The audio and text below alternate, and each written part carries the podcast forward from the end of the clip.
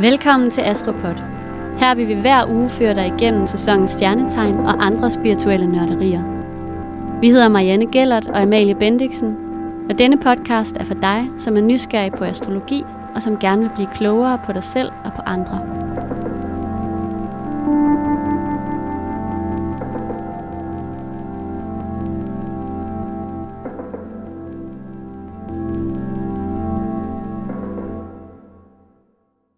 Hej Amalie. Hej Marianne. Jeg har sådan glædet mig til i dag. Det har jeg også. I dag har vi jo inviteret forfatter Kasper Erik i studiet. Og øh, vi glæder os til at byde ham velkommen lige om lidt. Helt vildt. Mm. Kasper han er kendt med i litteraturvidenskab, og så er han forfatter. Og han debuterede i 2014 med digtsamlingen 7-Eleven, og har siden blandt andet skrevet langdigtet Nike og øh, digtsamlingen Vi kan gøre meget. Den 3. februar udkom hans syvende digtsamling, Nye Balancer, som har genrebetegnelsen handicapdigte. Kasper Erik lever nemlig med cerebral parese, efter at være blevet født for tidligt, og han lider derfor af spastiske lammelser i den ene side af kroppen.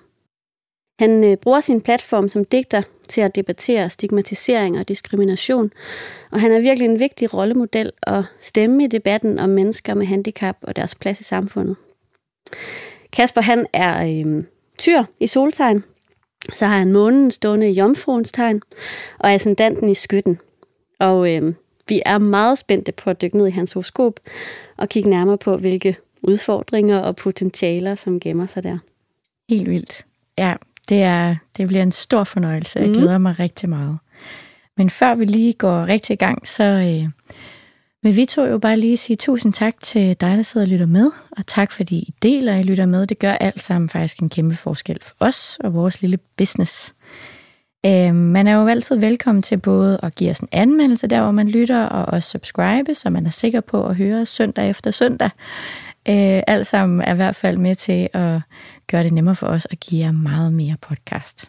Og så vil jeg jo også nævne, at vi har en lille donationshjemmeside, der hedder tier.dk, hvor man jo altid, hvis man har lyst og har lidt til års, kan gå ind og give et lille beløb, og det kan være alt fra en krone til 10 kroner, eller hvad der nu behager en. Vi bliver glade for hvad som helst. Det gør vi nemlig. Så tusind tak for det hele, og jer, der allerede bidrager, det betyder rigtig, rigtig, rigtig meget for, at vi kan blive ved med at lave det, som vi elsker.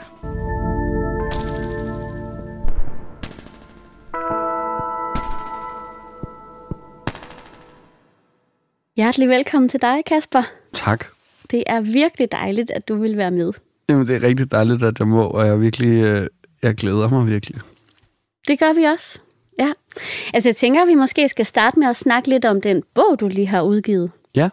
Altså, jeg har jo simpelthen ikke nået at få fingre i den endnu. Mm-mm, den er Der- også lige kommet. Altså, den ligger her foran mig, og jeg, det kribler sådan lidt i fingrene. Jeg glæder mig rigtig meget til at læse den. Mm-hmm.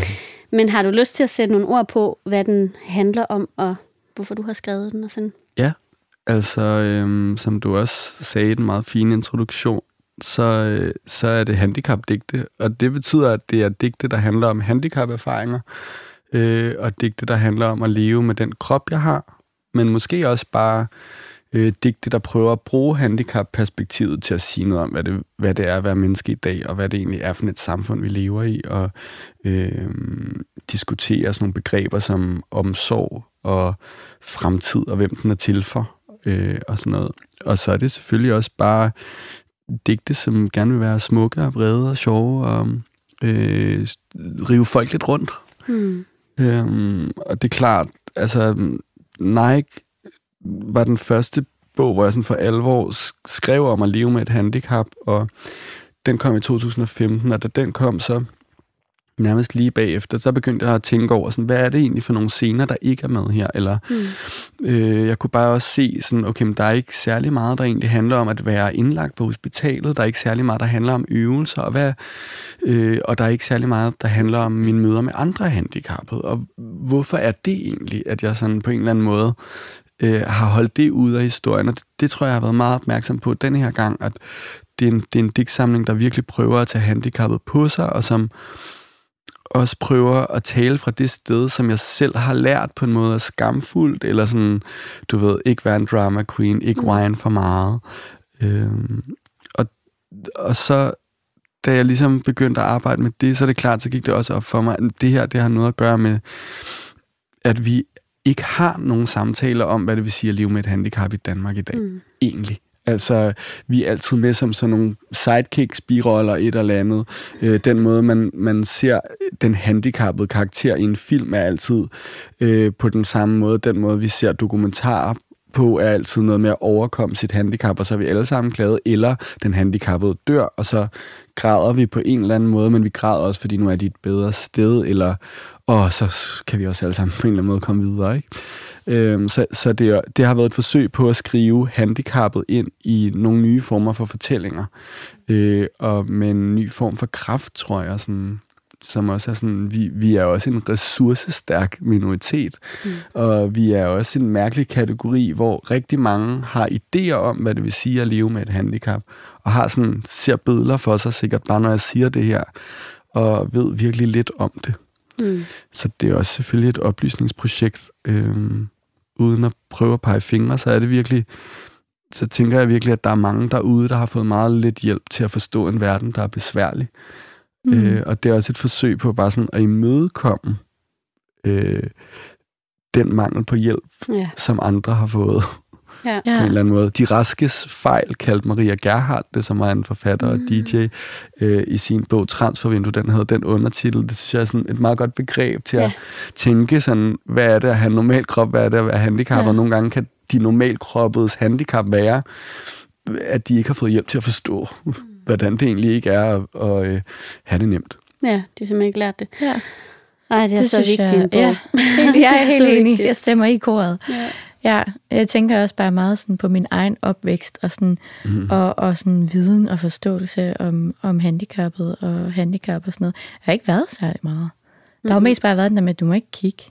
Ja. Eller sådan, ja, altså, er det ikke rigtigt? Altså sådan, eller sådan, mm, det er jeg, det, jeg husker bedst, og ikke? det har jeg jo også lært. Altså, jeg mm. har jo på en måde også lært sådan, ikke at tale så meget om det, ja. øh, da jeg var mindre, på en virkelig god måde. Altså, det er ikke sådan tavshedskultur, og mine forældre har undertrykt det eller andet, fordi de simpelthen har forberedt mig på en verden, sådan, øh, hvor, jamen prøv at høre, der er ikke nogen, der kommer og hjælper dig, og du skal arbejde hårdere for nogle ting, men det nytter ikke noget at sætte sig ned og græde over de her ting. Det eneste, der er, det er ligesom på en måde bare kæmpe. Og, mm. øh, så de har krævet vildt meget af mig, og det, det har jeg haft det rigtig godt med. Ja. Øh, men det har selvfølgelig også gjort, at at, der, at jeg ligesom lavede 7-Eleven i 2014, og det var først efter den bog, at jeg tænkte sådan, nå gud, okay, må jeg gerne skrive om at have ja. et handicap. Altså, ja. jeg var på en måde den sidste person til at indse sådan...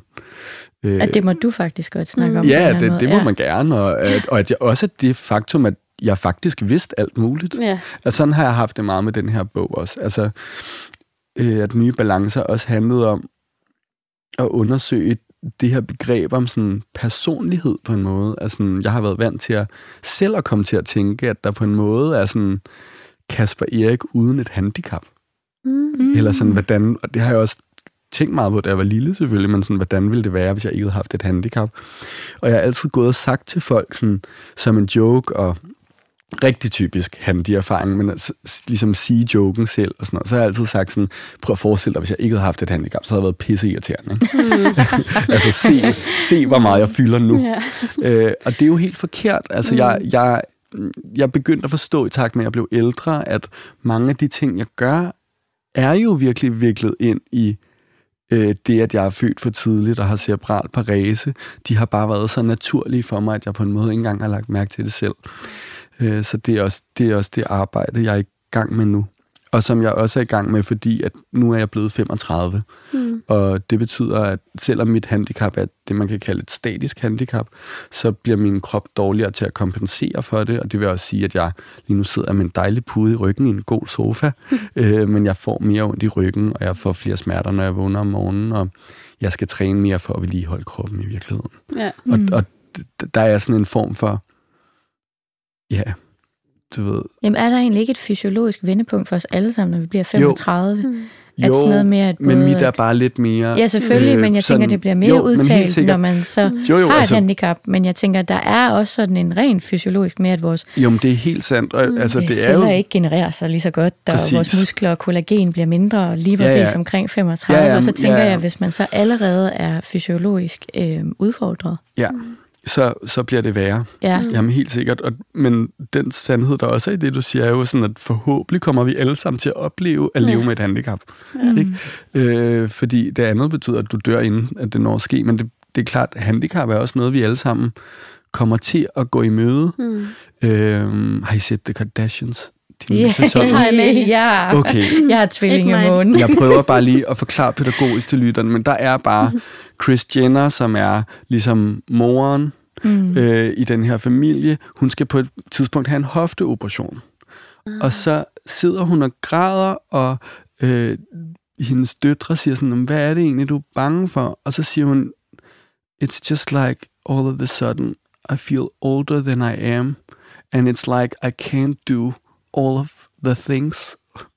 og det synes jeg bare er så rammende for det chok, som mange oplever, når de pludselig ikke Kan. kan alt Ja. i den verden, som de er blevet lovet var til dem. Og det er jo den, øh, og den erfaring, den oplever jeg bare tidligere nu, øh, og har jeg levet med hele mit liv. Ikke? Men det er som om, da jeg var yngre, så har jeg hele tiden gået og sådan skubbet fremtiden foran mig, og sagt det som sådan nogle jokes, og en gang ender jeg i en kørestol, og, sådan, og nu er øh, fremtiden har sgu øh, sådan rimelig real foran mig, som, som jo øh, gør alt muligt for, hvad jeg tænker om mig selv og verden, og det er jo også altid et spændende sted at skrive fra, tror jeg Ja. Ja. når ting ligesom er kastet lidt op i luften. Ikke? Ja, men jeg synes, det er en meget god pointe med, at vi jo på en eller anden måde alle kommer til at opleve det i en eller anden form for Mhm. grad, altså med, i kroppens Ja. forfald. Og mange gør det jo også allerede. Der er jo bare handicap, som vi ikke er vant til at tale om som handicaps. Mm. Øh, og der er mange, der også har så små handicaps, at de bare skjuler dem. Mm. Øh, fordi vi har, der er så meget stigmatisering forbundet med ikke at være en duelig krop. Mm. Øh, og vi har altså virkelig et sprog jo, hvor at vi er noget værd i kraft af, hvad vi producerer til samfundet. Øh, og det, er ikke, det har ikke noget med partipolitik at gøre for mig, men bare sådan, den lingo, der er omkring, hvordan man er noget værd som menneske, betyder jo virkelig noget i det tilfælde, hvor folk ikke har mulighed for øh, at producere på samme måde som andre, og samtidig også i øvrigt bliver systematisk øh, udelukket fra arbejdsmarkedet. Ikke? Mm. Altså, øh, folk i kørestol kunne have alle mulige jobs, for eksempel, men de har det ikke, fordi folk ikke ansætter Ja. folk med kørestol, fordi så skal, det er besværligt, så skal man også bygge en rampe. Ja, Så skal de sikkert også have hjælp, og skal de have, har de flere sygedage, og bla bla bla. Mm. Mm. Ikke? Øhm, Hvor den rampe jo egentlig bare skulle være gent, altså indtænkt fra, øh, fra begyndelsen af. Ikke? Altså, Ja. det er jo det. Ja, Ja. og det, og det vil være nemt. Altså, man kunne gøre så mange ting, Ja. der vil være så nemt. Og det vil ikke koste os andre noget, øh, men det vil gøre en verden til forskel for folk, der har bevægelseshandicaps. Ja. Ja, på en eller anden måde udelukker man jo en hel minoritet, ikke? som har masser af produktivitet. Og samtidig Og vil jeg, ressourcer. og Ja. nærmest også det her, man skaber en minoritet. Ja. Altså, det er også folk, hvis handicap ikke behøver at fylde noget, men Ja. det bliver jo et handicap i det øjeblik, at man møder en verden, der er upraktisk. Det er jo Der der, passer. handicappet Ja. opstår. Mm. Så, så bliver man jo det i det øjeblik, hvor der er noget, man ikke kan, men den ikke kunne. Den er vi vant til at se som, når det er kroppens skyld, eller det er bare noget Mm. naturligt, men i virkeligheden, så har det noget med indretningen af vores bygninger at gøre. Ja. Indretningen af vores arbejdsmarked. Mm. Og de ting kunne vi bare lave om. Ja. Øh, og Og nærmest... skal vi lave om? Øh, Det er derfor, det er burde så vi. vigtigt. Ja, Det er ja, derfor- ja, og ja. det får mig også bare til at tænke på en anden ting. Det får mig også til at tænke på det der med, eller sådan, når vi snakker astrologi, så snakker vi jo tit også for eksempel om sensitive mennesker. Mm. Mm. Altså folk, der er meget sensitive. Mm. De er jo på en eller anden måde også tit sådan nogle, man lidt siger, at de er til bes- så giver man dem alle mulige diagnoser og alt muligt, og de er til besvær for samfundet og alt muligt. Og igen er det også bare på en eller anden måde, altså det minder mig bare på det samme, det er jo Mm. bare en, en, en, en anden, altså hvor man ikke passer ind i en eller anden formel, nogen har bestemt Mm. hvor det igen også er sådan, hvorfor er det, man ikke kan være, se altså, det som en evne, i stedet for altså, et benspænd. Det handler jo rigtig meget om, hvad det er, det skal passe ind i. Mm. Jamen præcis. Eller sådan, at man skal være robust, eller man ikke kan være et eller andet, fordi at så ser man det ikke som om, man er sansestærk, så ser man det som en negativ ting, eller Mm. er man handicappet, jamen så, øh, det er pro- pro- altså, så er du problemet, fordi at, øh, hvad hedder det, dørtærskerne er for høje, eller et eller andet. Altså Mm. sådan, Mm. Men det er jo det, jeg elsker ved astrologi, og det er ikke grunden til, at jeg er her i dag. Jeg er også bare, fordi jeg godt kan lide jeres program. Men, altså, Åh, tak. men jeg tror, at noget, der virkelig sådan på et personligt plan jo interesserer mig ved, Mm. mm. ved ting som astrologi, er jo, at den forståelsesform af vores eksistens skiler jo ikke til din kropslige udfordring. Mm. Den kan ikke sige noget om det. Så på en eller anden måde er der også noget helt vildt øh, potentiale for ahierarkisering i det. Mm. Ikke? Eller hvor sådan, de forklaringsmodeller, der er om mig, eller det er også en latterlig intellektuel måde at sige det på. Den måde, jeg føler mig mødt på af samfundet tit igennem mit liv, kommer jo også til pludselig at være sådan, nå, det er virkelig noget, jeg møder på den her måde, men ifølge astrologien er min personlighed bare det her. Mm. Ja, ja. Som ja. den lige ved siden af mig, men hvorfor lever øh, en, der er født på præcis samme tidspunkt som mig, hvorfor lever vi så nogle forskellige liv? Mm. Øhm, der, der er ligesom noget ved, ved de her sådan demokratiske i virkeligheden måder at forstå mennesket på, som jo som er enormt øh, dejligt, fordi man får lov at være ikke den der krop, der altid bliver mm. set først, og bliver mm. set for noget andet. Yeah. Inden. Og så er det klart, så er jeg også, jeg tror, sådan, som en, der lever med et handicap, så er der mange, der, hvis der er nogen, der sidder derude med handicaps, der vil forstå den der drøm, man har øh, som barn, som jeg bedst kan spejle i sådan Harry Potter, men følelsen af, at der kommer et brev og fortæller dig sådan, hey, prøv at høre, øh, du er speciel. Det var, det var ikke bare et handicap, det er, fordi der er noget større. Eller sådan, du bare handlede det forkerte, eller du bare endt det forkerte sted. Du skal ja, ja, være herovre, ikke? Og udfylde, sådan, eller udfolde dine evner. Som også har noget at gøre med skæbnen, eller sådan, mm. hvad er min, er min skæbne bare det her? Sådan, når er min skæbne sådan, ja, okay, førtidspension, og sådan, i forhold til, hvad man må forvente af sig selv. Så jeg synes, det er vildt spændende med de der ting, der prøver at, at sige noget om, hvem vi er på forhånd på en eller anden måde. Ja. Ikke? Fordi det har jeg oplevet, det oplever jeg alligevel allerede sker for mig. Mm. Ja. Så derfor synes jeg, det er mere spændende end skræmmende, for mm. eksempel.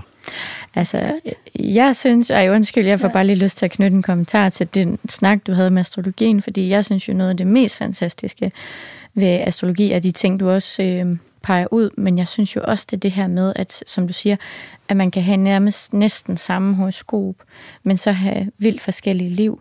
Og det handler jo også rigtig, rigtig meget om sådan en indre viljestyrke. Mm. Fordi alle har de her konjunktioner eller madpakker, som vi plejer at kalde dem. Spørgsmålet er bare, om man åbner sine madpakker. Og det er der kun en, der kan gøre, og det er en selv. Mm. Altså man kan sagtens se et horoskop med for eksempel et kæmpe musisk talent, men de har aldrig brugt det, eller, eller forfattertalent, eller et eller andet. Ikke? Øhm, og det er jo noget at gøre med, om man, om man selv vil. Mm. Og det er ikke, fordi jeg siger sådan, åh, det er bare øh, du din egen, øh, hvad hedder sådan noget, lykkes, lykkes med. Men der er jo et eller andet med at, at, at ture og ville og en viljestyrke. Men, og det kan sagtens være, at man ikke får pakket dem alle sammen ud i det her liv, og så er det jo mm. der, vi ser det så fine ved familieastrologi, øh, altså familiesynestri, at øh, så ser man jo faktisk, at mange af de her konnektioner bliver nedarvet til næste generation, mm. hvis man ikke selv har brugt dem. Mm. Ja, men, men jeg tænker også bare sådan, jeg åbner de der madpakker for at bare blive den metafor, men sådan også jo, hvem der har fået altså hjælp til at kunne åbne. Yeah. Ikke? Mm. Eller sådan, hvad for nogle... Og det er det, jeg tænker på i forhold til det at leve med et handicap. Der er så mange, der lærer at justere deres forventninger til verden på forhånd.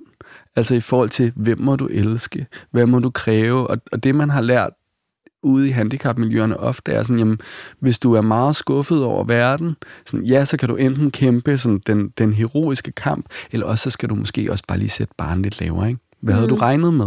Og der, og der er ligesom, og der tror jeg, det har ikke kun noget at gøre med at leve mm. med et mm. handicap, det har bare noget at gøre med at være en afvigende krop på alle mulige måder. Ikke? Mm. Nogle gange kan det også være det her kæmpe fælles handicap, nogle gange kvinde yeah. mm. i vores samfund. Yeah. Men sådan, hvad har du lært, at du har ret til at må? Og, sådan noget, ikke? og det, er jo, det er jo noget, der berører os alle sammen. Ja, helt sikkert. Mm. Og det er jo også det, jeg synes, der er så smukt ved, at, at månen i horoskopet, den fiser jo bare afsted. Altså, den rykker sig jo så meget. Og at månen repræsenterer jo i astrologien vores familie.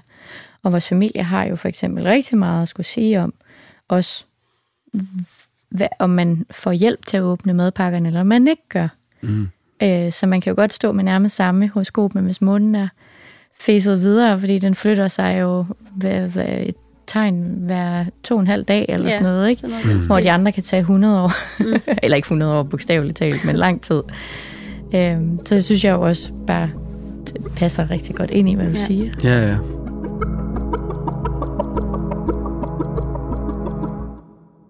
Men jeg kunne rigtig godt også tænke mig, nu du var lidt inde på det, det her dit forhold til astrologi og sådan noget, men, men det kunne vi jo godt tænke os lige at, at lægge lidt ud med at spørge dig om, altså hvad, hvad er dit forhold til astrologi og spiritualitet? Er det noget, du har, har brugt også i, i barndommen? Altså, hvordan har det sådan været for dig? Altså, jeg er bange for at sige det her, fordi jeg tror, det er rigtig tyreagtigt. Okay, super. Kom med Men det. altså, jeg er, jo meget, jeg er jo meget kritisk over for ting, der gerne vil fortælle mig, hvem jeg er. Øhm, og sådan de her store fortællinger på en eller anden måde. Men jeg synes også, de er enormt spændende. Altså, jeg leger enormt meget med. Jeg, jeg, på en eller anden måde, så, så går jeg meget i dialog med ting, der har med spiritualitet at gøre, men jeg siger også altid, både til mig selv og til andre, og gerne over en øl og sådan noget, at jeg, at jeg ikke tror på det. Mm. Øhm, og det tror jeg det er heller ikke, jeg gør. Altså, jeg tror ikke, at det der med at tro på noget, ligger mig meget fjernt, men det at være i dialog med noget, ligger mig meget nært. Eller sådan, at jeg, du ved, sådan, jeg ser det mere som sådan, på en måde er det lidt ligesom at bygge Lego for mig, eller sådan noget. Mm. Altså, det er noget, jeg leger med. Og så er det der, og sådan, men, øh, men leg kan jo også påvirke en helt vildt meget. Eller, så, så det tror jeg er den bedste måde at beskrive mit forhold til det på. Altså, mm. Men jeg hader, altså, jeg hader, når jeg er til fester, og nogen vil lægge til råt kort, for eksempel. og det har jeg altså været, og nu jeg har venner, der sikkert kommer til at høre det, som, fordi de gør det. øhm, og det Hvorfor hader du det? Jamen for, på en eller anden måde, fordi at jeg, jeg kan ikke lide, når det bliver et party trick. Altså på Nej. En eller anden måde, så kan jeg også godt lide, at det, jeg vil gerne sådan bevare, apropos det der Harry Potter noget, sådan, øh, i hvert fald håbet eller ideen om, at det er enormt alvorligt. Og jeg vil gerne, men jeg vil, altså jeg vil gerne lege alvorligt med det. Hmm. Og så, så jeg synes sådan, der er også noget helt vildt blottende over, når man gør det i sådan en kontekst, hvor jeg vil meget hellere sidde med en, hvor det er sådan en date, Mm. og så ligesom, okay, lad os prøve at lægge de her kort. Mm. Eller lad os prøve at kigge på det her. Ja. Mm. Øh, og så ligesom se, om man kan træde ind i alvoren på trods af den skepsis, som... Altså, jeg er jo et meget skeptisk menneske, og det- på en dejlig måde, synes jeg selv.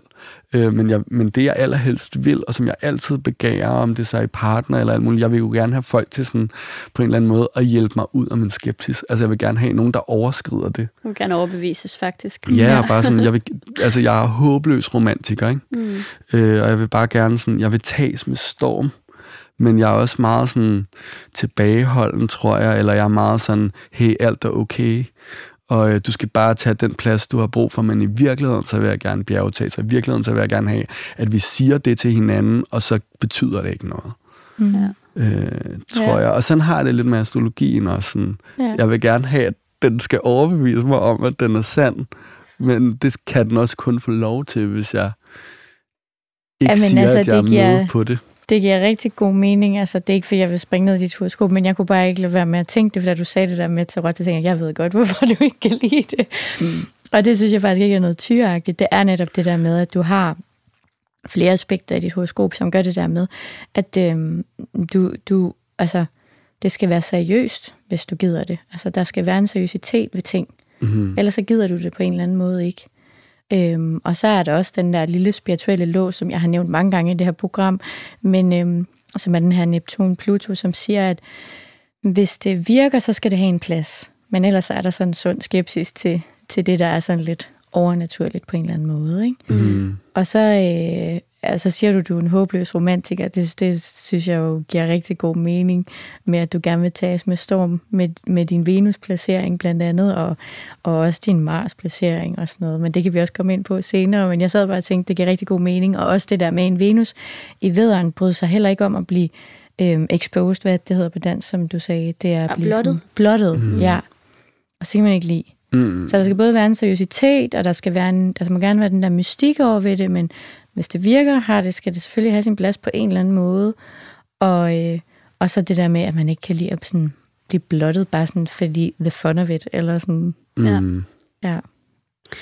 Altså, inden vi tændte mikrofonerne, og faktisk også da jeg mødte dig på gaden her tilfældigt, for ikke så længe siden, det var meget sjovt, synes jeg, sådan mm. virkelig uh, law of attraction på en eller anden måde. Ja, ja. Men Ja. øhm, der, øh, der snakkede vi lidt om det her med, at du øh, jo er for tidligt født. Mm. Og det, synes, det er jo også lidt interessant egentlig at, at kigge på i forhold til, til astrologi. Kan du prøve at sætte nogle ord på, hvad det er, der... Jamen, altså, jeg tænker, at det ikke rigtig gælder det, jeg selv tænker, men altså, jeg har jo altid... Det der, det er jo, der er jo noget vidunderligt og mærkeligt ved at være ikke født på sin beregnede fødselsdag på en eller anden måde, Mm. fordi at jeg, det der med, at ting kunne have været anderledes, har ikke kun noget med handicap at gøre. Pludselig det er sådan, jamen, i virkeligheden skulle du være født derhen, og jeg kan bare huske, som lille, der regnede jeg meget på, sådan, hvilken dato var det egentlig?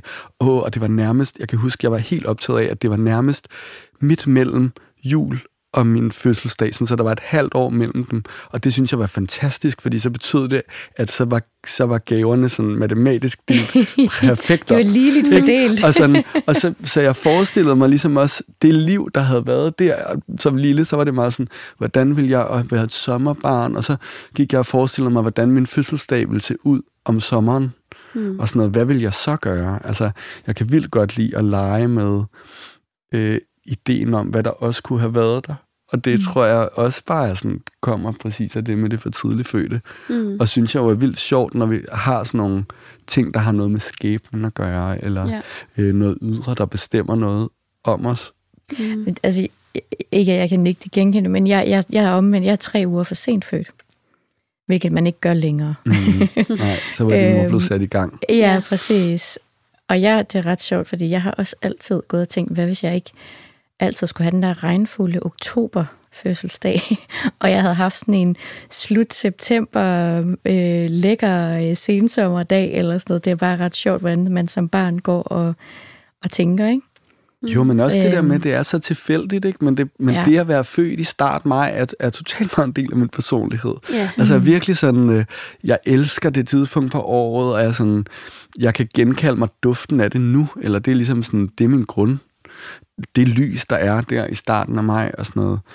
Øh, altså, det, det, det har formet alt muligt. Mm. Ja. Ja. Ja, og man kan sige, altså der, vi får faktisk ret mange spørgsmål fra folk, der stiller lige netop det, altså som er for tidligt født, Mm. som siger, hey, jeg skulle have været noget andet, og jeg kan ikke identificere mig med, det er meget tit nogen, der ikke kan identificere sig med deres soltegn, der Klart. skriver det.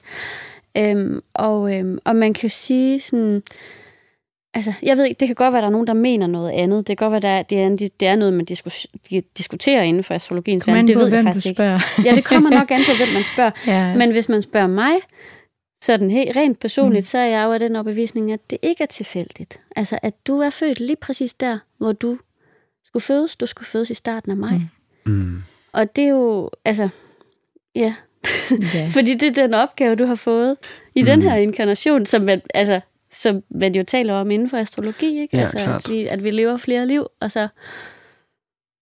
Ja, altså det, det er ligesom, hvad vil man sige, grund præmissen ved astrologien. Det er, at der ikke er noget, der er tilfældigt. Mm, klart. Og det er også det, man bliver lært, eller det er jeg i hvert fald blevet lært på min uddannelse øh, af, af de lærere og sådan noget. Det er ligesom bare, der er ikke noget, der er tilfældigt. Der er også rigtig mange, der spørger med planlagte kejsersnit. Mm. Mm, ja. Øhm, nå, så planlægger man det jo altid i hvert fald et par uger før termin, fordi ellers så kan man jo begynde at gå i fødsel, og så går det ikke og sådan noget.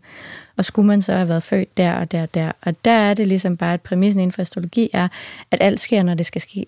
Mm. Og det er, var egentlig på en ikke forudbestemt, men at det er det rigtige tidspunkt. Mm. Men altså det, jeg elsker ved de her ting, jeg snakker om nu, er, at det jo også på en måde handler om fri vilje. Ja. Mm. Og det, jeg synes, der er vildt spændende ved det, det er, at det også bare udfordre vores tanke om sådan, det istandsatte menneske, eller det individuelle menneske, som ligesom altid selv vælger, du ved, ja, ja, øh, så er det den dag, kejsersnittet bliver lagt, og det har jeg selv valgt, men hvornår starter det valg, eller mm. du ved, sådan, hvad har man egentlig...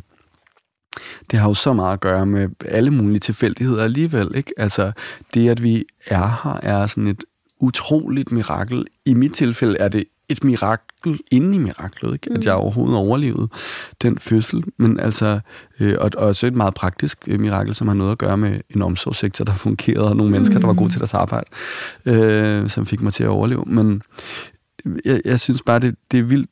Det, jeg tror, at det er vildt sundt for os i den verden, især vi lever i i Vesten nu, at have nogle ting, der udfordrer vores idé om sådan den autonome borger, Mm. øh, som ligesom på en eller anden måde har kontrol over verden. ja. Helt enig. Det er helt enig. Ja. Ja, og det, og det er jo sådan, det er jo virkelig det, jeg synes, astrologien kan. Man kan læne, altså på en eller anden måde læne sig ind i, at der er en større mening med tingene. Man har ikke, altså man, man har den fulde, øh, hvad hedder det, øh, øh, autonomi om, over, hvordan man vælger at tage imod den opgave, der er blevet stillet, men den er ligesom, du, du er her med det, der, mm. der er blevet der givet, ikke?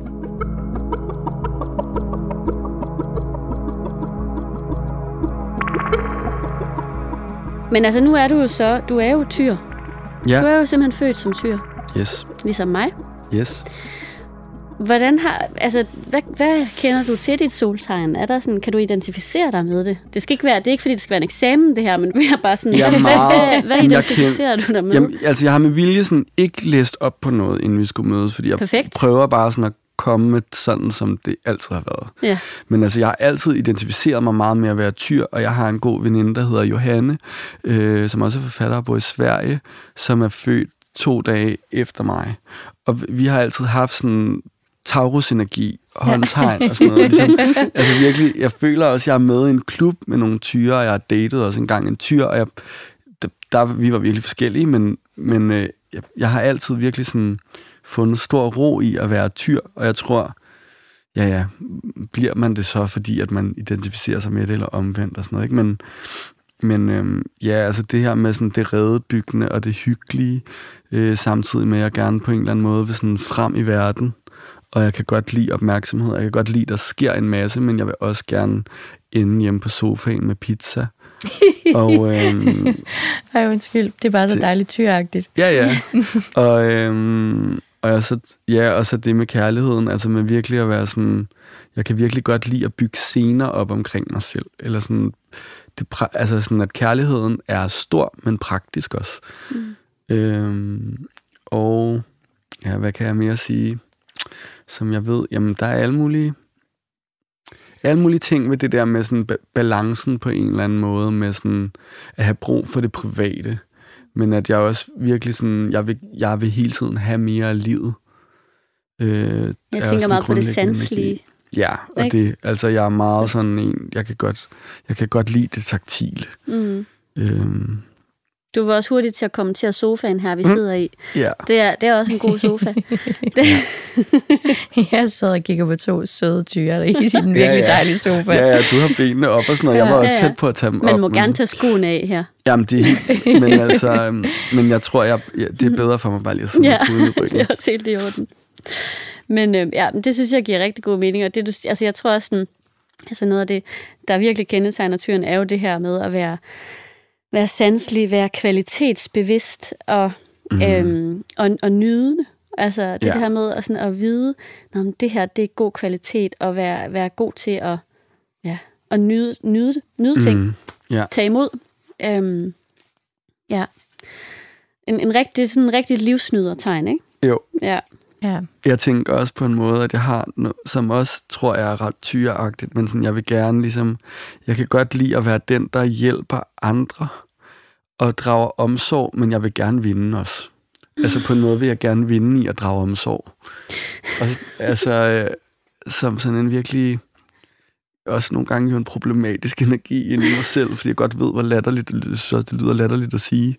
Men jeg roser meget mig selv for, altså jeg kan virkelig godt lide at være den, der tager hånd om folk. der ja, og sådan styrer og kontrollerer det. Mm. Jeg tænker, at det også har noget med nogle andre ting at gøre. end Ja, det du, sol. Ja, altså omsorg, du har jo en sol, solseers aspekt. Ja. Så øhm, det at, at drage omsorg og, og, og altså nære andre, det er jo en stor del af din personlighed og din identitet. Øhm, og den er også i altså, første hus, så den er jo også på en eller anden måde nærmest lidt fysisk. Altså du kan nærmest være sådan en, det lyder så træls at sige faderfigur, men sådan, altså på en eller anden måde sådan, ja, have lidt den der sådan faderfigur over for andre, og det vil venner garanteret også synes, at du altid er den der, der er god til at hjælpe og drage omsorg, og ja, det er bare sådan nærmest en selvfølgelighed Mm. mm. for dig.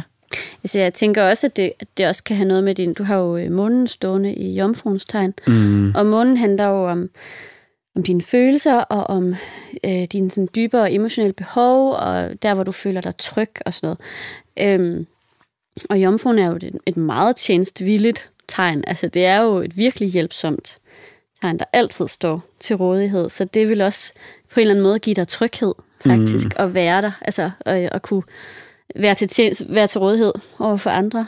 Øhm, Altså min yngste lille søster er jomfru, og jeg føler også sådan, jeg har virkelig nogle gode forbindelser til alle mine søskende, men, men, sådan, men præcis i det der, der ved jeg bare sådan, vi er den samme. Mm. Og jeg har også ligesom engang datet en jomfru, hvor sådan, det var det, det rare var den fælles energi. Ja, på en måde. Det var med, det, at det ville- det, tjeneste, det dobbelt tjenestvillige. Ja. Ja. Og nogle gange kunne det så også blive virkelig irriterende, Så hvis man skal skændes om, hvem der hjælper hvem. Men øh, Ja, for man vil godt ses for det alligevel også. Ja, ja, ja, det er jo det. helt klart. Nå, men det er Ja. spændende. Ja, og så har du jo altså ikke bare omsorg. Nu er du jo både tyr i soltegn, men du har jo også den her Ceres Neptun-konjunktion i første hus, som jo også faktisk er healer-evner. Altså, øh, Wow. det er Hvad jo... er, hvad er det? Prøv at sige noget mere om det. Det. Det lyder... Det betyder, at du har en stor energimæssig følsomhed i kroppen. Mm. Og den er så stor, at du derved på en eller anden måde har øh, evnen til at veksle energi øh, i dine omgivelser, eller med omgivelserne. Og det er en, at have en helende evne. Rent fysisk. Og fordi den står i første hus, så er det rent fysisk. Altså jeg kunne forestille mig, øh, altså det ville selvfølgelig være en rigtig god ting, hvis du havde lyst til at blive healer. Mm. Men jeg kunne også godt se, at bare din rent fysiske tilstedeværelse kunne være helende for andre mennesker. Mm. Altså, at du, du ligesom har den her evne. Det er altså ikke alle, der har den. Det er så meget sjældent. Men øhm, Altså det, jeg kan mærke, er, at det vil jeg vildt gerne være i hvert fald. Eller sådan, det vil gerne. Men det er også det der med det, det, tiltrækning til det magiske og sådan noget. Jeg synes, jeg er vildt spændende, hvis man kan få lov at være. Mm. ja. Altså, den, øhm, det aspekt betyder også, at du for eksempel er en person, som øhm, hvor sådan empati og omsorg, som vi har snakket om, men også næstekærlighed og hjælpsomhed, er bare en naturlig del af dig. Mm. Øhm, det betyder det også.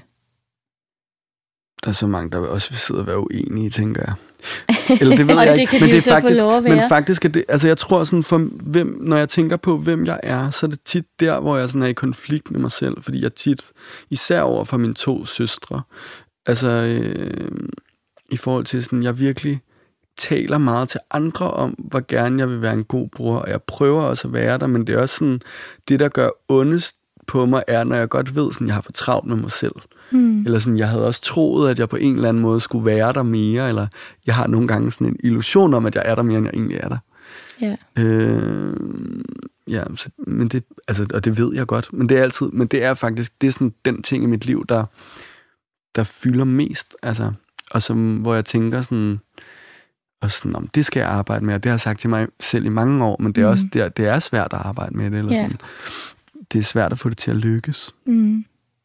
Altså, ja, det kan, jeg- det kan jeg godt forstå, fordi du har på mange måder øh, øh, flere stærke oppositioner i, i, dit, øh, i dit horoskop, som gør, at der er noget modsat, modsatrettethed i dig. Altså, du startede selv med at sige, at du er et kompleks menneske.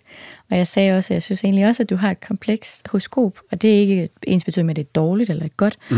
Men det betyder, at der er enormt meget, der er enormt meget handlekraft i dit horoskop. Der er enormt meget viljestyrke i dit horoskop. Der er også enormt meget smerte i dit horoskop. Mm. Øh, og der er enormt meget øh, en større mission, som faktisk ikke bare som er ret svær, som ikke er, er nem at selv at finde ud af, men ligesom at, hvad man kan bruge al den her smerte til, fordi den kan meget nemt, som den også nogle gange vil komme til, udmunde i vrede, eller aggressioner, eller frustrationer, men som også er en del af din benzin. Mm. Øh, og så samtidig er der sådan en ufattelig, kærlig, omsorgsfuld og sådan sensitiv og åndelig øh, over i, din, i dit horoskop også. Mm. Og så er der jo så selvfølgelig også, der skal nok komme ind på det direkte, men nu er det bare sådan meget groft overordnet. Og så er der jo den her helt, hvis jeg har næsten lyst til at sige abnorm, men det er måske et helt dårligt ord at bruge, men øh, idérigdom. Altså din fantasi har næsten ingen grænser. Altså der er mm. så meget øh, kreativitet og ordsmed og øh, ja, bare en helt vanvittig idérigdom og en god begævelse og et øh, hurtigt og overbliksevne og lynende, altså lynende så intelligent og altså så der er også, også altså, altså musisk talent skriftligt talent, formidlingstalent, alle de her ting, som jo nok ikke kommer bag på folk, fordi mm. du også er havnet der, hvor du er. Jeg lever mange ting. øhm, men som jeg siger, det er jo på en eller anden måde også et komplekst horoskop. Mm. Så der er sådan, altså sådan rent, sådan, hvis vi tager det sådan virkelig op i sådan en helikopter, så er der sådan en større, dybere indre mission, som handler noget om, at du skal afvikle ja, familie, personlighed, samfund, øh, og så finde ud af, hvad det er for en styrke, du egentlig besidder, som kan give og være noget for andre på en eller anden måde. Mm. Sådan meget, meget råt. Spændende, synes jeg. Mm. Ja. Altså, der er jo meget af det, du siger, der har meget med det at skrive digte for mig at gøre, eller sådan, alle Mm. de energier er jo inde i det der. Også det der med smerten, som på en måde sådan, som jeg er vred, jeg er vred på min egen smerte, men jeg er også, jeg er også glad for den. Eller det er ligesom, Ja. sådan, jeg ved godt, at smerten ikke bliver mindre af, at jeg for eksempel skriver om den, men, men den er også en enorm ressource, og det er også sådan et sted, jeg synes, der er spændende at gå hen. Men jeg tænker også på det i forhold til sådan, jeg blev single, i- jeg blev single som noget, der, altså mig og min ekskæreste gik fra hinanden i september sidste år, og jeg tror, altså det der med at afvikle nogle ting, eller jeg, jeg endte et sted, hvor jeg virkelig havde det sådan, hvad skal der egentlig ske med mit liv, eller skal jeg noget andet? Altså, øh, på sådan en virkelig, altså jeg elskede hende virkelig højt, og elsker hende stadig. Det er ikke på den måde. Men jeg, jeg havde sådan en idé om, sådan, der er noget, hvad, hvad, hvis, hvad hvis jeg skal noget meget mere, eller Mm. noget meget mindre, eller sådan, jeg kan virkelig godt lide at opsøge de der sådan meget sådan ultimative steder i virkeligheden, og så se, hvad der sker. Mm. Og det tror jeg også bare har selvfølgelig noget med at være 35 år at gøre. Øh, og også skræmmende, fordi jeg, nogle gange så havde jeg da troet, at jeg ville være et andet sted, end jeg er, men, men jeg tror bare, nu har jeg gået et par måneder og haft sådan en frygt for, hvad skal der så ske i livet? Men jeg, men jeg synes altså, at det her er et spændende sted. Altså det der med at være sådan lidt fortabt egentlig, og at alt kan være lidt op i luften og til forhandling øh, og sådan, ja, og åbent. Mm. Altså, jeg får så mange ting for tiden øh, fra verden, som bare er fucking skønne, og det føles helt ærligt, som om de bare sådan dumper ned. I turban. I, ja, ja, og det, altså... Ja, jeg ved ikke. Giver det mening? Forstår Det jeg mener? Altså det der med mening. sådan... Jeg har altid... Altså det er også det, jeg prøver at sige med Harry Potter. Sådan mm. drømmen om den store mission, mm. eller sådan noget. Og jeg tror, ja... Det er også sådan kampen mellem at ville det, og så på en eller anden måde, så vil jeg også bare gerne have det hyggeligt. Ja. Og være derhjemme. Ja, du ved. Altså, Ja, altså på en eller anden måde, Petra, det er jo også, altså nu har vi jo ikke snakket så meget om det, men bare, altså jeg synes jo bare alene det der med at have en skytteascendant Mm. mm. og en tyre sol, ja. taler egentlig også meget godt ind i det, du siger, ikke? At sådan skytten, den vil gerne vide det hele, og hvad er målet med livet og sandheden, og jeg vil vide alle hemmeligheder i hele universet -agtigt. Jeg vil afdække det hele, og jeg vil konstant øh, udvide min horisont om det på det indre eller det ydre plan, ikke? og den der søgen. Mm. Og så er der også bare den her virkelig dejlige jordforankrede, jordnære tyr, som også bare sætter ekstremt meget pris på det, der tit bliver taget for givet, men som bare er noget, som du siger, pastaretten eller pizzaen på sofaen, eller det, det, Mm. det, det flotte drejede egetræsmøbel, eller... ja, ja, øh, åh, gud, alle de ting elsker jeg. ja, Jeg laver også en min cacio i Peppe. præcis. Selvfølgelig. Selvfølgelig gør du det. Selvfølgelig gør du. øhm, og der er gang tris ikke sparet på osten. Nej, nej. Nej, nej. øhm, nej, men sådan, og, og, og, og det ved jeg ikke, øh, duften af syrener mm. på en regnværsdag, og måske mens man kan lugte sin elskeds øh, armhule på en eller anden... Men nej, men sådan, den Ja, der ja. helt jordnære, sådan, Ja. at alt er dejligt, og vi er her bare, og det er lige nu og her. Mm. Kvalitet over kvantitet, ikke? Men de er jo også bare på en eller anden måde sådan, den store mission, eller alt er fantastisk, bare lige hvis du zoomer ind på det på en eller anden måde. Ja. Ja. Jamen, jeg kan jo godt blive sådan roman... Altså, jeg vil sige, der er meget, hvor jeg også har det sådan, fuck samfundet, fordi at det også hele tiden begrænser mig i at have tid til at gøre de ting, Ja. du snakker om, for eksempel. Men, jeg, men ja, altså det der måske forener nogle... Jeg tænker, tit, jeg tænker virkelig tit den her sætning, sådan, tænker, at jeg har en krop, hvor er det fucking sindssygt. Mm. Sådan, kroppen er bare for fed, mand. Alt det, øh, altså, øh, tænk, hvad man kan gøre med den. ja. Og øhm, jeg synes også, det er spændende at gøre mærkelige ting med min egen krop. Og sådan, jeg har også altid tænkt, det, havde, det har også noget at gøre med at vokse op med en skrøbelig krop, ikke? så jeg har haft virkelig meget behov for at... Altså, jeg har klatret på, træ, på tage og sådan noget. Nå, På måder, man virkelig ikke skal gøre. øh, men på, hvor jeg, hvor jeg tænkte sådan, Ja, det men det, der, men det der med at have sådan behov for virkelig at bevise sådan, ja, ja, så har jeg den her skrøbelige krop, men så er jeg på en måde mere wag end jeg andre. Mm, er mere våghals. Øh, ja, ja. Ja. Ja. Og så bliver jeg bange bagefter Ja. for mig selv. Ja. så er jeg sådan, hvad lavede du deroppe, mand? og nu kan jeg, der er steder i København, jeg ikke tør at cykle forbi, fordi så når jeg kigger op, så er jeg bare sådan, du er så dum. Nå, fordi du har stået Hvordan deroppe. kan du være så klog og så dum på samme tid? Der, der var sket noget. Ja. Men i øjeblikket, der er Ja. jeg bare fucking ligeglad. Ja. Ja. Det er meget Jupiter-agtigt. Mm. Ja, på er en eller anden måde. altså, altså, den- det er sådan lidt bigger the better-agtigt. Mm. Jo større, jo vildere et eller andet, ikke? Jo. Eventyret. Adrenalinsuset. De har også noget med høje ting. Mm. Jamen, jeg elsker højder. Lide højder, ja. Det er en rigtig skøtte ting. Men, og så kan jeg også rigtig godt lide... Hvad, altså, jeg kan på en måde godt lide at befinde mig i elementer, hvor jeg ikke burde være. altså, også bare sådan det med at svømme langt, eller sådan mm. at kunne dykke meget, eller altså sådan noget med at mm, trodse det der, sådan, ja, ja, vi er mennesker på jorden. Mm. Og så, ja, det, og det er det højt, De også gør for mig. Ja. Ja, ja, præcis. Ja, Og være sådan, okay, vi er virkelig højt op. Tænk, at man kan komme højt op. Ja. ja, Også bare tænk, at menneskeheden har givet os mulighed for det. Ja. ja. Det er også ret fantastisk. Så har du jo også, altså hvad jeg vil kalde en Beyoncé-måne, ikke? Mm, Ja. Hvad er det?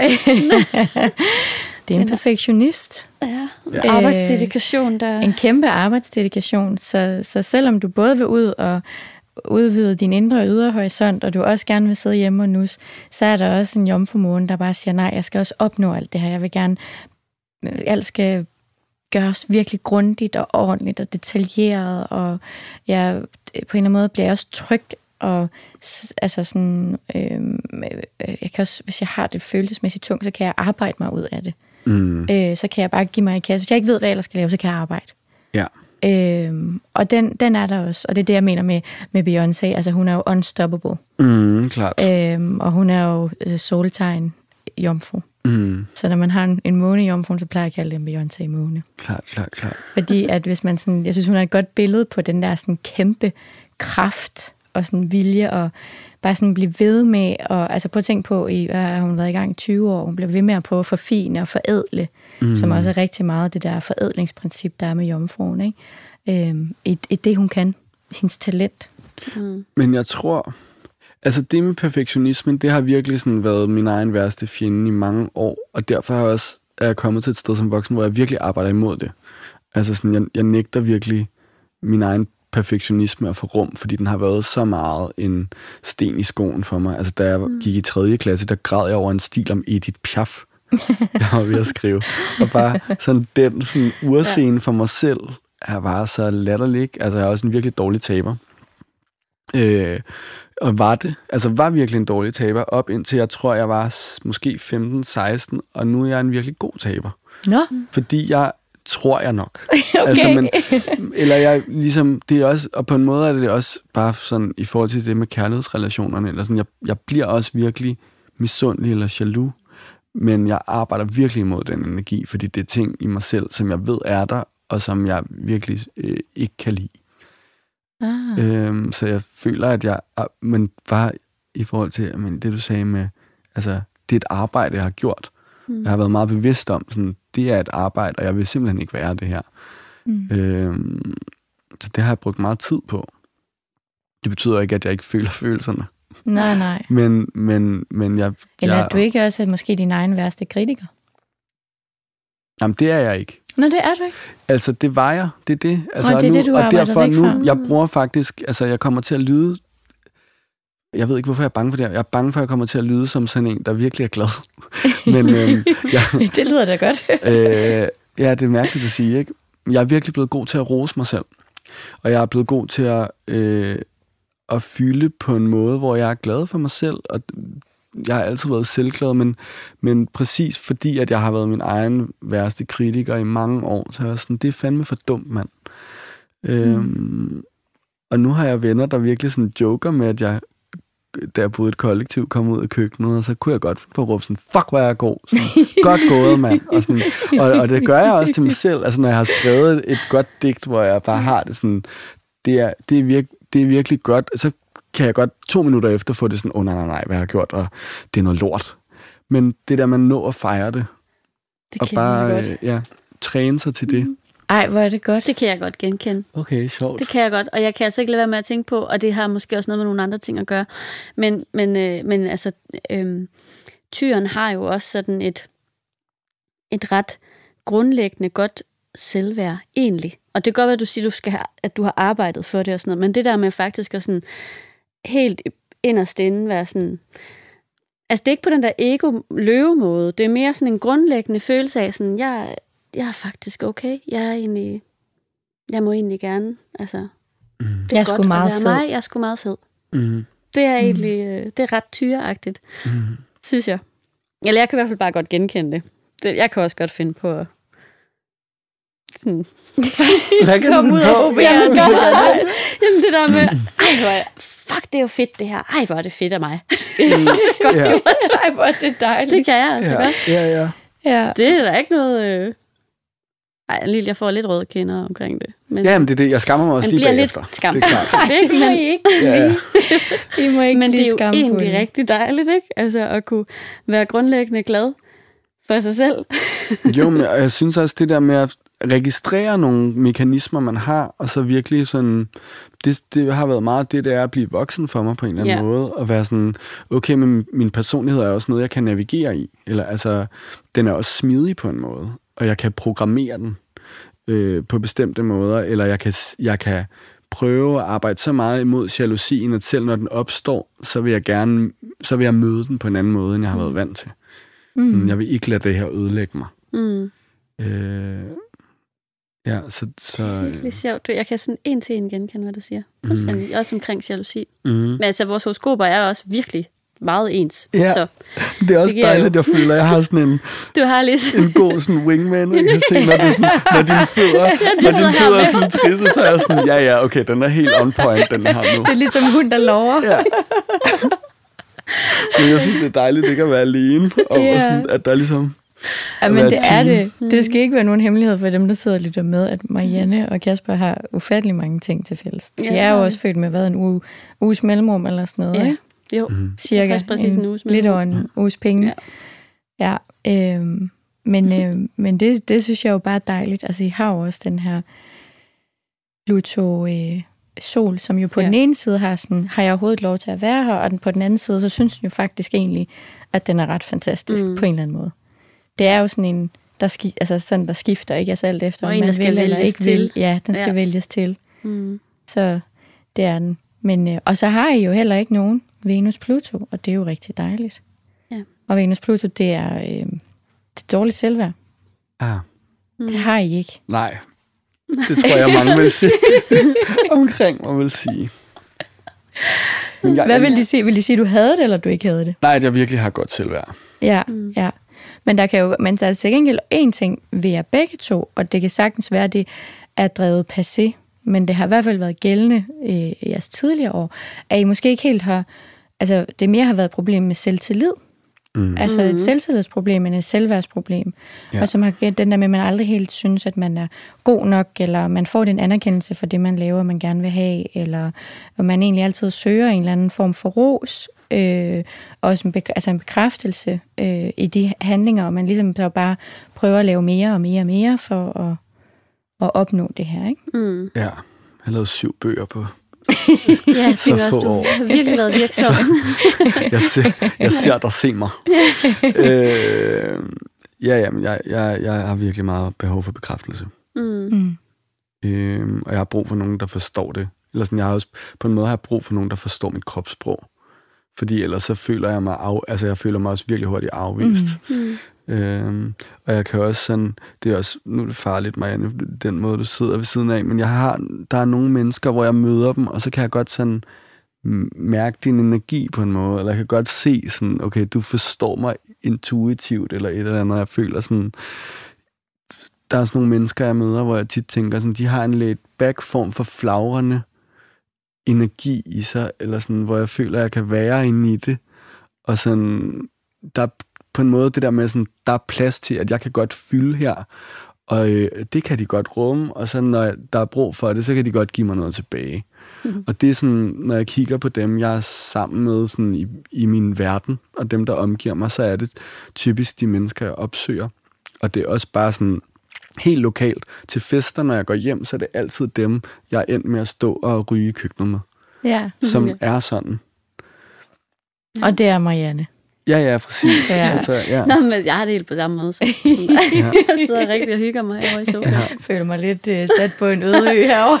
Ej, det er Det skal lige siges til jer, der ikke kan se os, så sidder Kasper og jeg i den samme sofa. Amalie sidder over for os i sin egen lænestol. I min egen. Det lyder forfærdeligt. Det er også- ikke min egen. Altså, jeg elsker den måde, du har sat din øh, vandkøler ned, sådan virkelig som et... Den sidder bare som sådan et våben. Altså, jeg har virkelig kigget meget på den. Den er helt klar til at tage op på sådan en actionagtig måde. Ja. Der er meget er det sådan... godt, der er nogen, der kan komme herind og læse også lidt tilbage. ja, jeg vil, faktisk, jeg vil faktisk godt indrømme, at hvorfor du ikke faktisk får lov til at sidde i lænestolen ved siden af mig. Det har vi slet ikke sagt til dig. Det plejer vi faktisk at sige til vores gæster. Det er, fordi jeg har nakkeproblemer. Okay. Fordi jeg har været ude for en ulykke for i 2017 og fået øh, et stort mengrad på min nakke. Altså nærmest en lidt stiv nakke. Okay. Så jeg kan faktisk ikke, hvis du sad herovre, så ville jeg nærmest ikke kunne holde ud og sidde og kigge på dig. Og det synes jeg er så akavet, fordi jeg elsker Det jeg øjenkontakt. forstå. Det Og jeg især når man sidder og udtaler sig om noget så personligt som folks horoskop og sådan noget, så synes jeg, det virker så mærkeligt. Hvis jeg så skulle sidde sådan noget skæve til dig.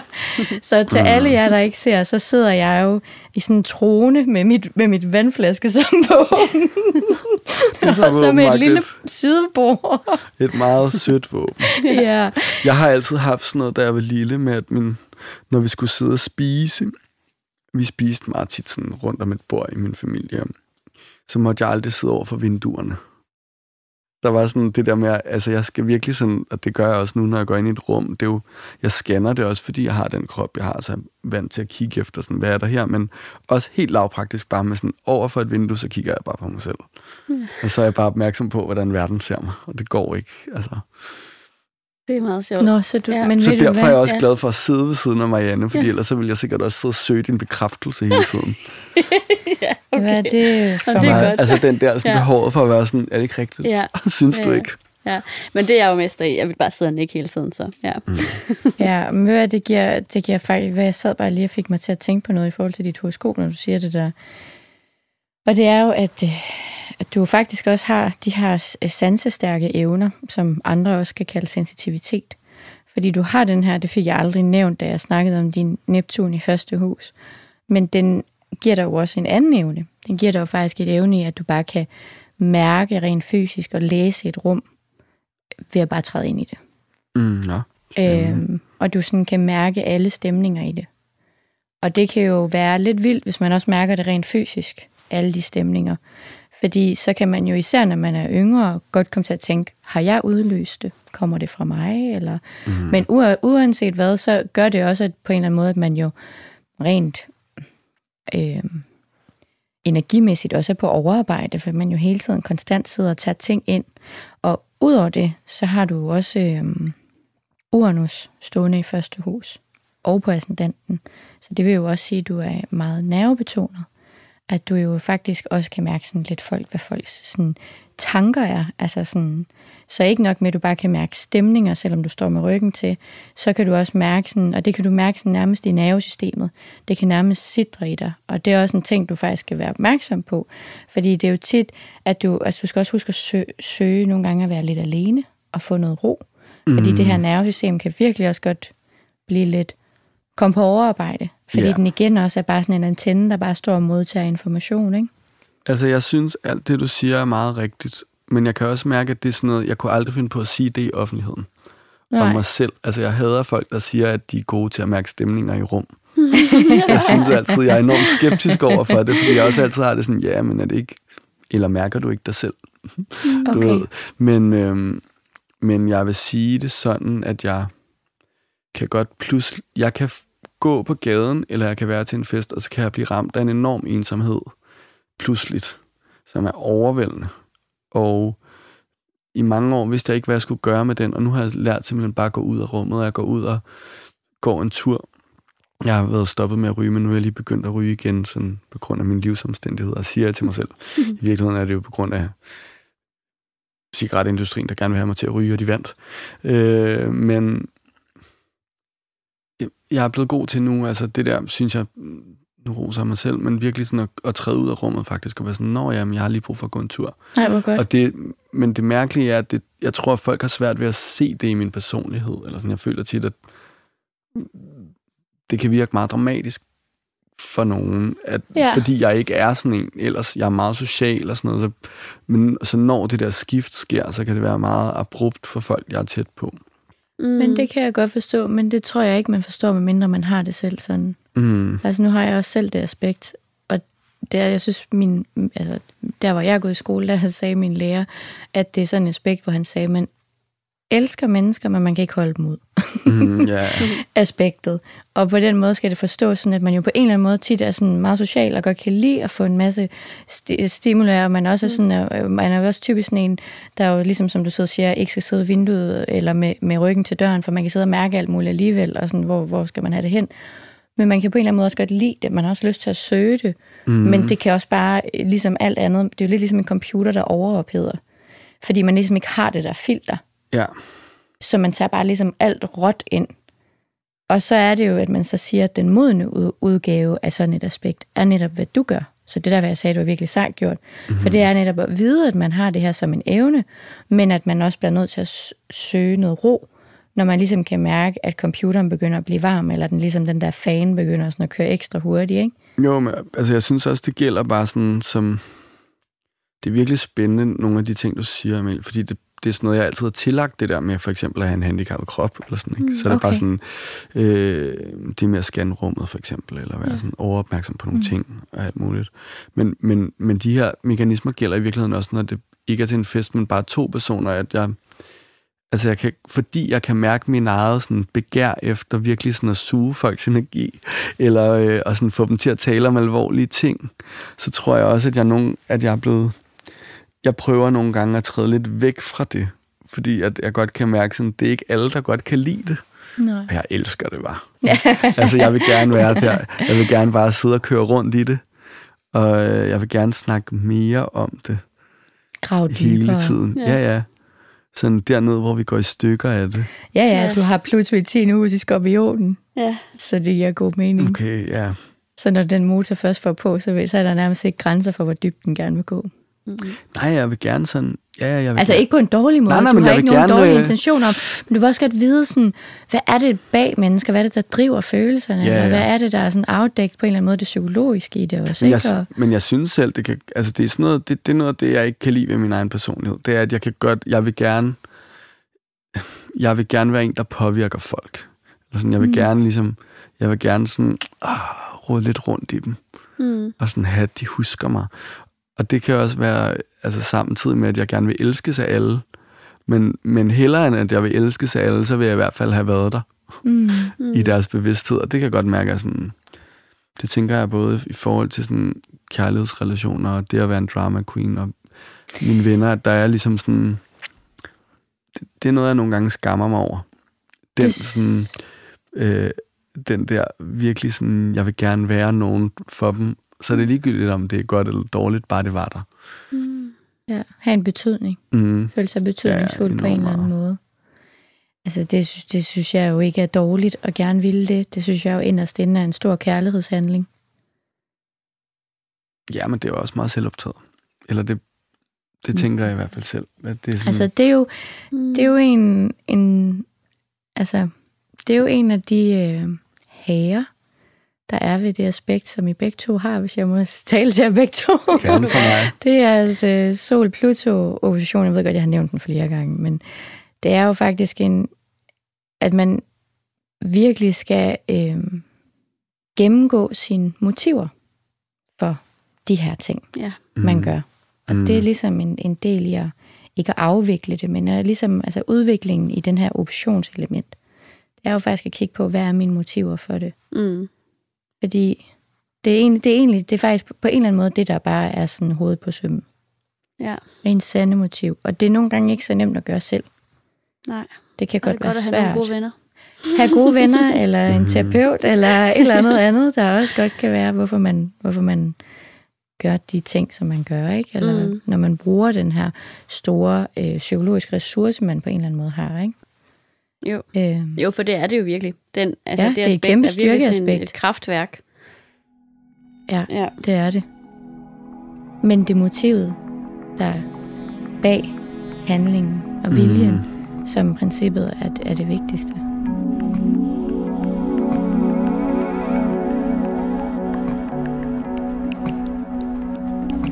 Det er jo øh, virkelig dejligt at have på besøg af dig, Kasper. Og snakken går jo bare, og Ja, du har ja. også fået lov til at læse også lidt, og vende også på vrangen. Det synes jeg er meget sjovt. det elsker jeg.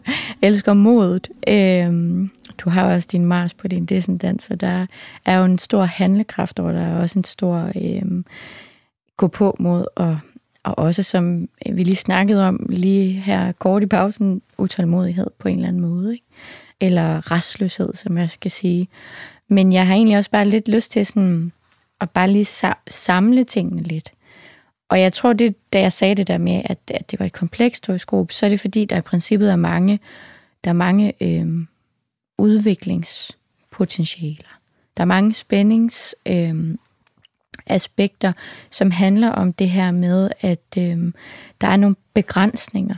At du kommer simpelthen med til at møde nogle begrænsninger, men med erfaring og ved også at lære at sætte grænser og sådan noget, så kommer det ikke til at længere føles som en mangel hos dig, som forårsagede en smerte, og som også gav en vrede, og måske også en restløshed, men som så senere med tid og erfaring og grænser bliver en ressource, noget du er verdensmester i, eller noget, som pludselig er ligesom at tage øh, ja, sin akilleshæl og gøre det til det, sit bedste øh, våben, eller man kan sige, Mm, eller klart. forsvar. Øhm, og det er sådan en stor tema i det. Der er også en stor tema i det, øhm, om du bryder dig om at høre det eller ej, men der er noget dybere spirituelt liggende i det. Og der er den her, altså du kunne for eksempel være en, du har talent for for eksempel også at blive en astrologisk lærermester, hvis du skulle have lyst. Altså selve astrologien og symbolsproget er meget nemt for dig. Altså den her abstrakte øhm, intellekt, du har, og til at afkode abstrakte ting enormt nemt, ligger rigtig meget til dig. Og så selvfølgelig har du et musisk talent, og du har en kæmpe formidlingstalent, og du, øhm, altså dit lykkepunkt ligger også øh, i tredje hus, ikke? Så både en, en øh, meningsfuld livsledsager skulle være en, du kan snakke med og formidle med og formidle til andre med. Øh, og generelt det der med at formidle noget øh, er enormt vigtigt og er en stor del af dig. Og der ligger Jupiter også, så, så, så øh, man har heller ikke man er heller ikke bange for at turde tage ordet og sige noget, og det kan man godt finde ud af. Mm. Ja, det kan jeg mærke i dag. Øh, og så er der også det her med, at man altid ønsker både at forædle sproget, og man holder meget af sproget, og man bliver også, der er også en Venus dernede, ikke? så den bliver også tiltrukket af alt. Altså hvis folk er gode til at formulere sig, eller over hvor du nyder det, så sidder Mm. du bare og lapper det i dig, som sød musik. Ja, men jeg elsker jo virkelig at være omkring folk, der er gode til noget kreativt. Altså, jeg elsker det virkelig. Det er Mm. sådan, det, og jeg tror, sådan, ja, jeg har virkelig... Det nu er det bare der, du endte, men sådan, jeg søger det også meget. Altså, jeg søger de der ting, eller det med det astrologiske lærermesteragtige. Altså, jeg kan godt lide det der med folk, der bare er gode til noget helt vildt meget, eller sådan, nørderne er virkelig mine venner, ikke? Mm. Øhm, og også dem, der gerne vil frigøre sig fra virkeligheden på en eller anden måde, eller sådan, der vil overskride den. Ja. Tænkte jeg bare, mens du sagde det. Ja, altså du har det her paradoks med, at du både, altså frihed er noget, der er en stor længsel i, der er en stor drivkraft, og samtidig så er der også en kæmpe disciplin og ansvar gemt i dig. Og der er også det her med at blive rigtig, rigtig god, hvis ikke den bedste til noget, er også et stort tema. Mm. Øhm, især fordi det der med, at den kan være med til at blive, gøre, at man er bedre til at stole på sig selv.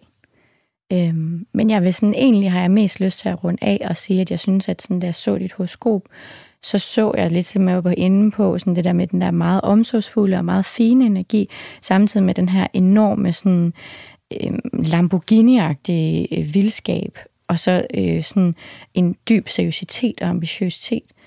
altså jeg synes jo på en eller anden måde, det jeg har lyst til at kalde dig, det er jo sådan en, en altså, et, altså sådan den, den mest sådan fineste øh, porcelænsvase, hvor den er ekstremt skrøbelig og fin og sådan kunstnerisk og kreativ og, og fantasifuld, men den er også på en eller anden måde enormt stærk og sådan stoisk og, og robust.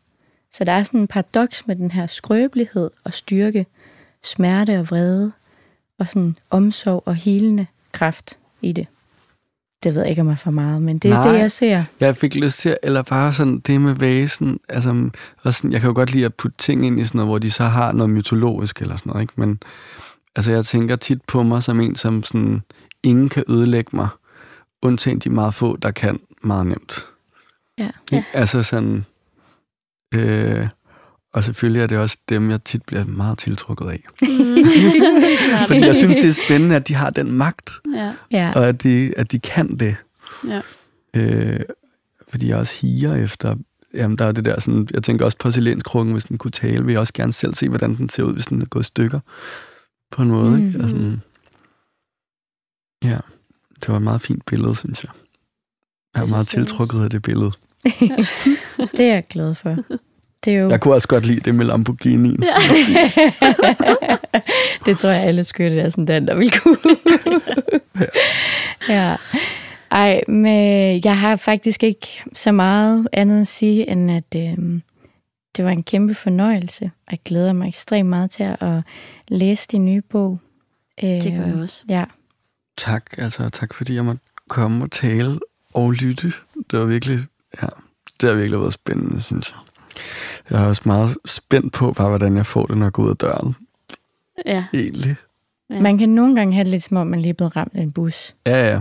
ja. Men, Det kan godt være en øh, god idé ikke at have alt for mange aftaler bagefter. Det er fandme svært for tiden, der er bare... Jeg flyver bare rundt, Ja. Ja. men det er også rigtig dejligt.